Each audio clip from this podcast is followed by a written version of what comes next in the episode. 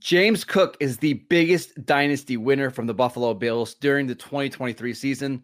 We will explain why next. You are Locked On Dynasty Football, part of the Locked On Podcast Network. Here are your hosts, Marcus Mosher and Kate Madju. Welcome back to the Locked On Dynasty Football Podcast, part of the Locked On Podcast Network, your team every day. We'd like to thank you for making us your first listen of the day. This episode is brought to you by FanDuel. Make every moment more. Right now, new customers can get two hundred dollars in bonus bets if your first bet of five dollars or more wins. Visit FanDuel.com slash locked on to get started.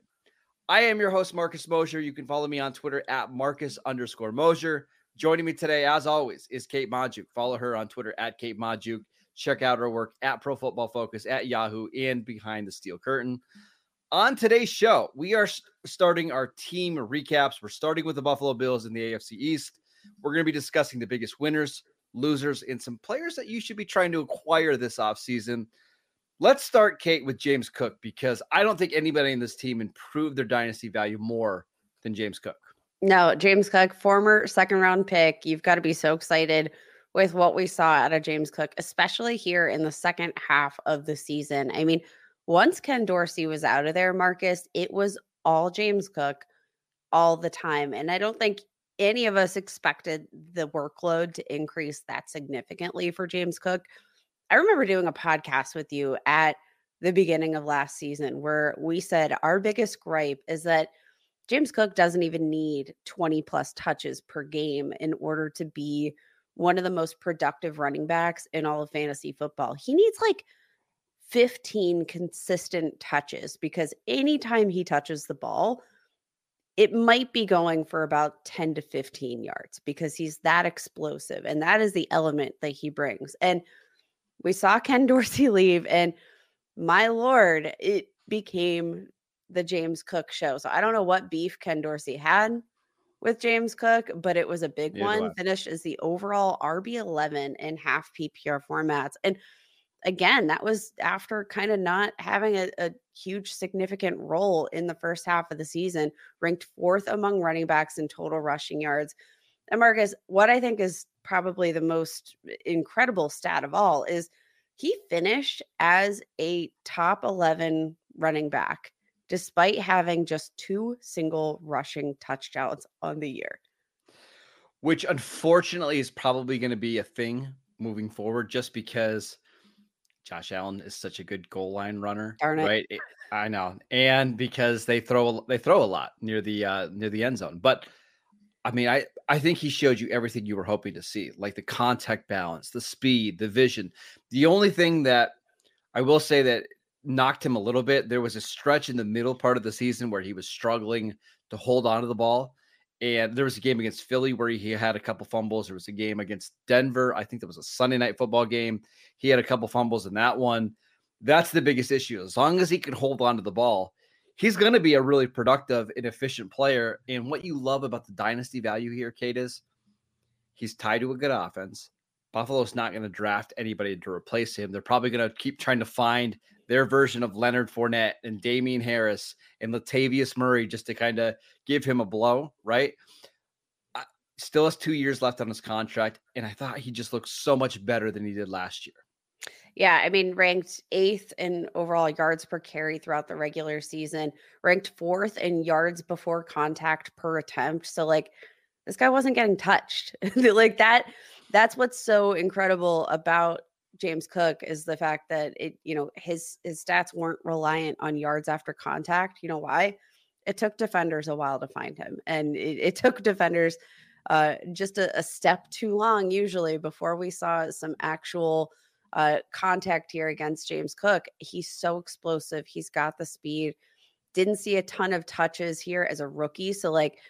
You know, we look at, you know, the, the longevity has two years left. He hasn't, I don't think yet maybe seen that full potential of a full workload. Like, well, we he, saw. he didn't, he didn't even get it in Georgia. Like, he split a lot of time in Georgia. So I, wear and tear is not going to be an issue for him at all. Mm-hmm.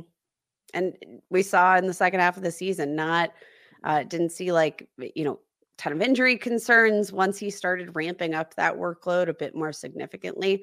And again, I think that element of explosive play that James Cook brings to this offense, that does help him kind of, you know, be able to take on more carries because he's not getting touched, right? Like when you're breaking off explosive runs and you're not maybe getting as many of these hits in between the tackles because you're so elusive, that's going to play into the favor of health. So looking at his dynasty value, Marcus, I like, I think, I, I feel like we're still not high enough on James Cook, just based on what we saw R B eleven right now in dynasty startups, based on the most recent batch of dynasty A D P. I love it.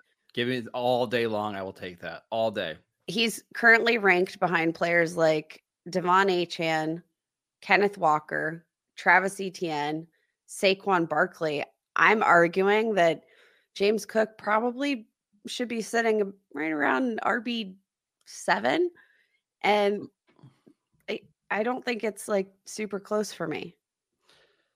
I have a hard time putting him ahead of Achane uh, because I mean, we saw what Achane could do. Like whenever he's healthy, like he is a special. Whenever special he's player. healthy, Marcus. I know. That is know. the caveat. Um, But yeah, I mean, like I, I don't get Saquon Barkley at R B ten ahead of him. Saquon's got a million carries on him. He's got the injury stuff. We don't know which team he's going to be on. I, just he's a free agent in a very competitive free agent class. Like yep. didn't I, you know, I don't think he hurt his case necessarily this season, but he didn't do anything to improve his stock in free agency this year either. It, you know, obviously maybe somewhat circumstantial, but James Cook, I think he brings you everything that all of these running backs ahead of him also bring, but he's got fewer touches. I think his position on one of the best offenses in the N F L is pretty dang secure. Like they are going to bring in some other running backs to spell him, which I think is a good thing. But yes, I think overall what is most encouraging for me in terms of, you know, his long-term involvement with this team is that we just saw this team look a lot better when he was involved. We saw mm-hmm. when he got carries, he was much, uh, this was a safer offense. I think you saw Josh Allen when he's able to rely on another playmaker and he doesn't necessarily have to play hero ball to see another down live.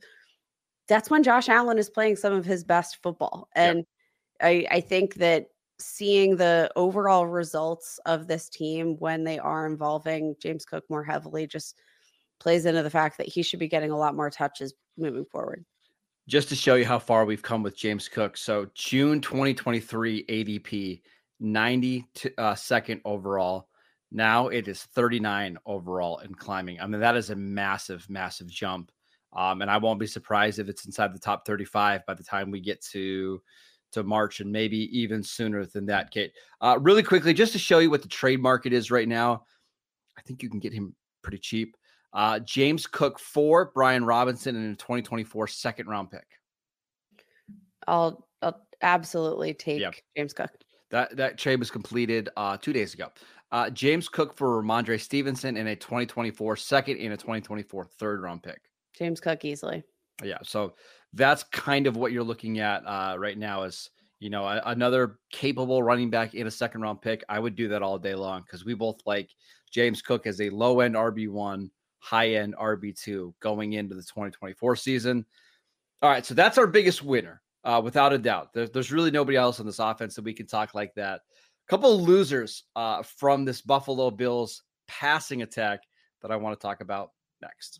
This episode is brought to you by DoorDash. Did the game go to timeout? Time to order in with DoorDash. Is it halftime? That is ordering in time. Two minute warning. You got it. That is your cue to order in. Whenever the game clock stops, that's your time to order in with DoorDash. Order a pizza, wings, sodas, burgers, or even just buns on DoorDash and get it all delivered without missing the game. Kick back. Watch football at kickoff knowing that you can have the food delivered right to your house so you don't have to get up out of your chair. It's absolutely fantastic. Get prepared before game day. Stock up on your favorite appetizers or order all of your tailgate gear on DoorDash and then get ready to watch your team win. Get fifty percent off up to a ten dollars value when you spend fifteen dollars or more on your first order when you download the DoorDash app and enter promo code L O C K twenty-three. Subject to change, terms apply. Again, that is fifty percent off, up to a ten dollar value when you spend fifteen dollars or more on your first order when you download the DoorDash app and enter promo code L O C K twenty-three. Subject to change, terms apply. This episode is brought to you by eBay Motors. Passion, drive, and patience. It's what brings home the winning trophy. It's also what keeps your ride or die alive. eBay Motors has everything you need to maintain your vehicle and level it up to peak performance, from superchargers, roof racks, exhaust kits, L E D headlights, and more.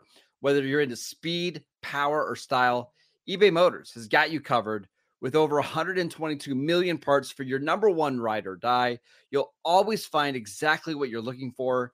And with eBay Guaranteed Fit, your part is guaranteed to fit your ride every time or your money back. Because with eBay Motors, you're burning rubber and not cash.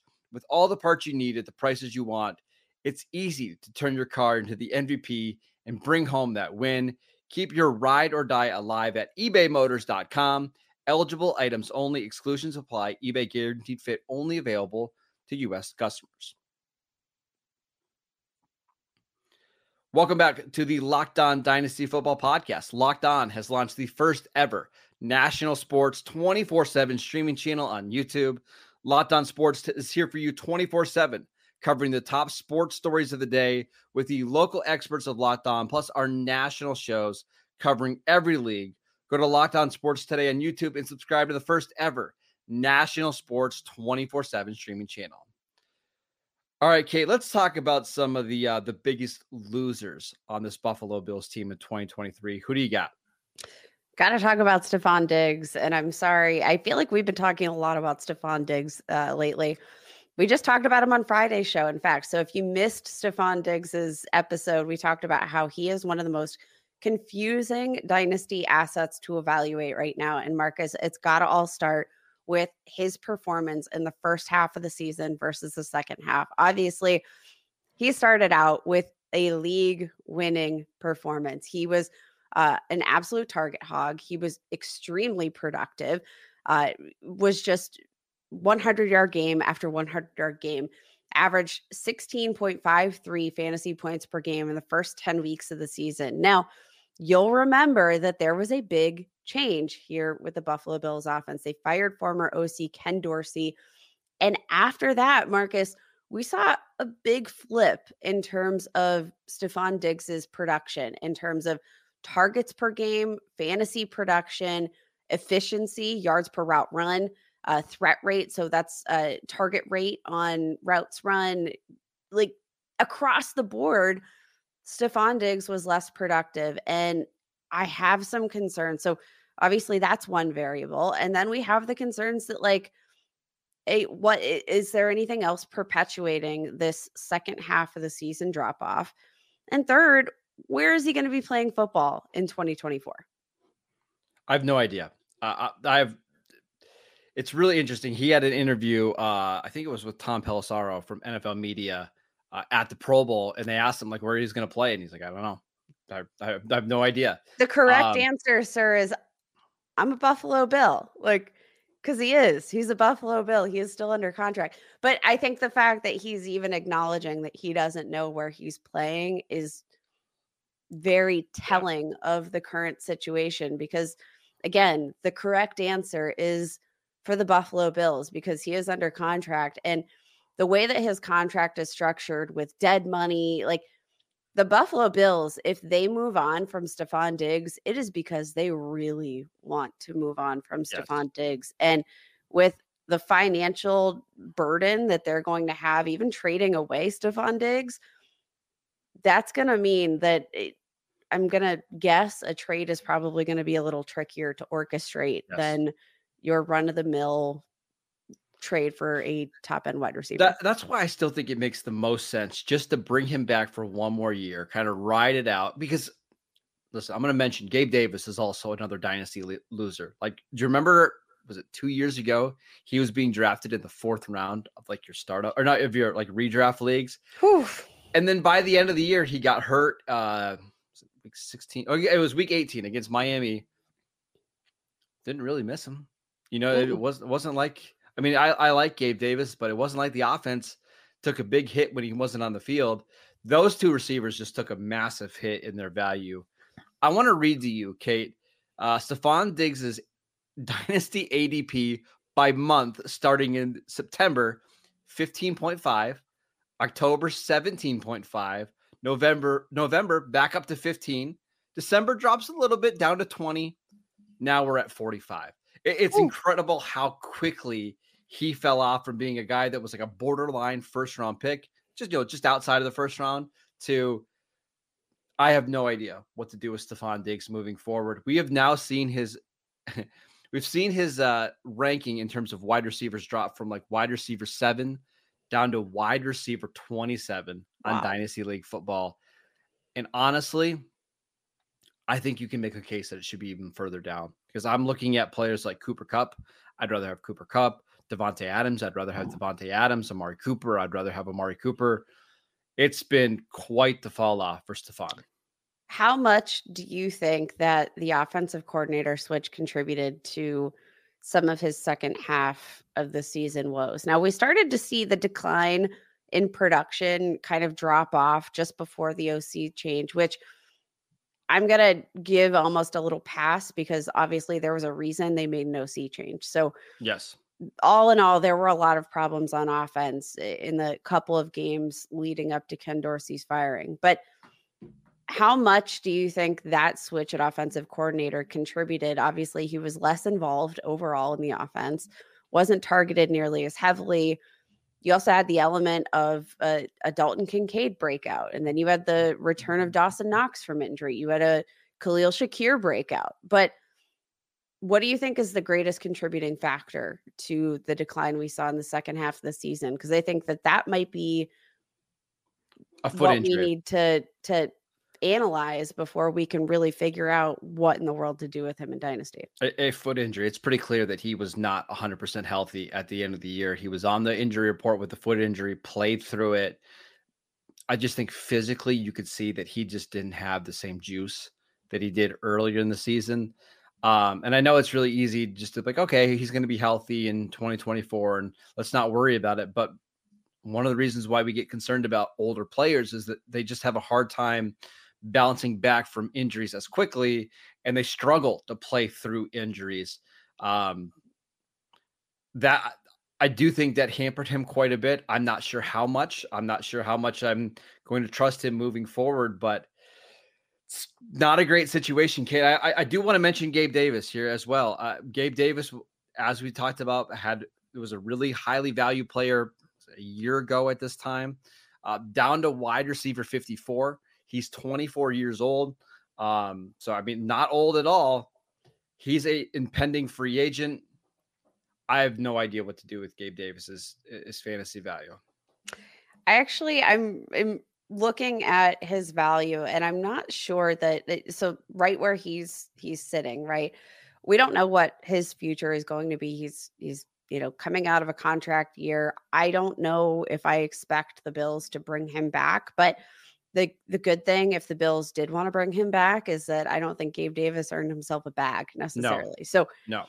The the year that Gabe Davis had, I do think makes it a lot more feasible for this team to bring him back, but I'm looking for the current market at, you know, for Gabe Davis um, right now, several trades having gone down in the last week or so, a twenty twenty-four second round pick for running back Roshan Johnson of the Chicago Bears, Gabe Davis, and tight end Juwan Johnson, who also had himself pretty solid year. I'm looking at that trade and I'm saying I'd take Gabe Davis's side each and every day. Um, Another second round pick, twenty twenty-four second round pick for Brandon Cooks, Gabriel Davis, and Sky Moore, who, who, exactly. But like, I, I think that when you're looking at the kind of upside for Gabe Davis, like he was never going to be a foundational player that you no. could rely on week out in your dynasty leagues. But what I do think Dave, Gabe Davis does for your dynasty roster is A, he adds an element of depth, but he adds an element of depth with just about as high as upside as you could get for a wide receiver four on your roster. I don't know anything. I don't know. Listen, I just know that there's people that I know believe that Gabe Davis is going to be back in Buffalo. Uh, the guys that talk in the sauna that happen to know some people, uh, Gabe Davis and Josh Allen are very, very close. And even though the stats might not show like an elite receiver, Gabe Davis does a lot of the dirty work. He is a very good blocker, uh, and he is somebody who stretches the field. I won't be surprised if they try to get him back on a one-year deal, um, just because they don't really have anybody that can kind of occupy one of those outside receiver roles and give them some speed. Uh, but the one receiver, Kate, that I am really excited about on this offense that's not named Stefon Diggs or Gabriel Davis is Khalil Shakir, who had quite the impressive run to end of the season. Let's talk about him next. This episode is brought to you by FanDuel. Happy Super Bowl to all who celebrate from FanDuel, America's number one sportsbook. If you're like me, Super Bowl Sunday is all about scoring the best seat on the couch, grabbing your favorite football snacks, and placing some bets. I actually placed a couple bets this morning on FanDuel. I bet on, will there be a successful two-point conversion? The 49ers have only attempted one all season long. Chiefs are a little bit more aggressive. I think you'll see the Chiefs Uh, attempt one here on Sunday. But FanDuel has so many other ways that you can bet and end the season with a W or two or three. Not only can you bet on who you think is going to win Super Bowl fifty-eight, but FanDuel also has bets for who will score the first touchdown, how many points will be scored altogether, and so much more. New customers, join today and you'll get two hundred dollars in bonus bets if your first bet of five dollars or more wins. Just visit FanDuel.com slash lockdown to sign up. That is FanDuel.com slash lockdown. Make every moment more with FanDuel, the official sportsbook partner of the N F L. Welcome back to the Locked On Dynasty Football Podcast. On tomorrow's show, we're taking a look at those New England Patriots, the biggest dynasty winners, if you can even call anybody a winner from that offense, losers, and some trade targets. And speaking of trade targets, Kate, I want to talk about Khalil Shakir, who has been a favorite of mine for a few years now. Uh, am I crazy to kind of go in all in on Khalil Shakir this offseason? I don't, especially considering the second half of the season. Now, Marcus, I do want to point out, so obviously in the, the last portion of this year, the last like five games that the Buffalo Bills played, which, you know, you'll, you'll also note there was, um, you know, some, you know, a, a Gabe Davis injury over that span. Uh, but we saw an increased role for Sha- Khalil Shakir that I think is going to lend itself very nicely uh, to some potential role moving forward. Now, I don't know necessarily what that role is going to look like. And that's my biggest question mark with Khalil Shakir. But you've got to be pretty impressed, right? Uh, tied for the fourth most yards after the catch per reception, led the N F L in passer rating when targeted among wide receivers with fifty or more targets. Um, you know, he was incredibly productive on a very low average depth of target, literally ranked seventy-fifth among wide receivers in average depth of target. But what they were doing with Khalil Shakir, get him the ball in the middle of the field and allow him to make those plays after the catch, which that is what he does best. But for as much excitement as I, I think we have for Khalil Shakir over that last five game span, only exceeded forty-five receiving yards once over that span. Uh, had a really solid week eighteen game, six catches, one hundred five receiving yards, no touchdowns, but uh, did catch a touchdown in each of the past two postseason games. So it, it's been a mixed bag for Khalil Shakir. And I am, I'm very excited uh, to see Hater. what he was able to do. He's twenty-four years old, doesn't have the draft capital associated, uh, which, you know, could be somewhat of a hit uh, to his dynasty value. I'm probably a little bit more confused, though I'm very excited to see where things go with Khalil Shakir. And I think a lot of those question marks have to do with the situation with Stefon Diggs, the situation with Gabe Davis, because I do think what happens with those wide receivers is going to be kind of the determining factor of whether or not you're going to win trading for Khalil Shakir right now. All right, a couple of reasons why I am trading for Khalil Shakir. Number one, he's cheap. He's being drafted as like wide receiver sixty-four. It's nothing. You can get him so cheap. Here's a couple recent trades. Khalil Shakir for like Elijah Moore. Give me Shakir all day long. Uh, Khalil Shakir for Marvin Mims. It's a little closer, uh, but I'd rather just have Shakir. Um, I think there's a good chance that if Stefon Diggs moves on, rather than the Bills going out and signing a receiver or even drafting one high, they just say, hey, we're going to funnel our offense to Shakir, Khalil Shakir in the slot, and Dalton Kincaid is the other slot, right? It's basically the other side. And that's our passing attack. And we've actually seen the the Bills do this with Josh Allen before, right? Before they got Stefon Diggs, they had Cole Beasley, who Cole Beasley got a million targets in that offense. And I think Shakir, not only is he significantly bigger than what Cole Beasley is, he's just much better after the catch.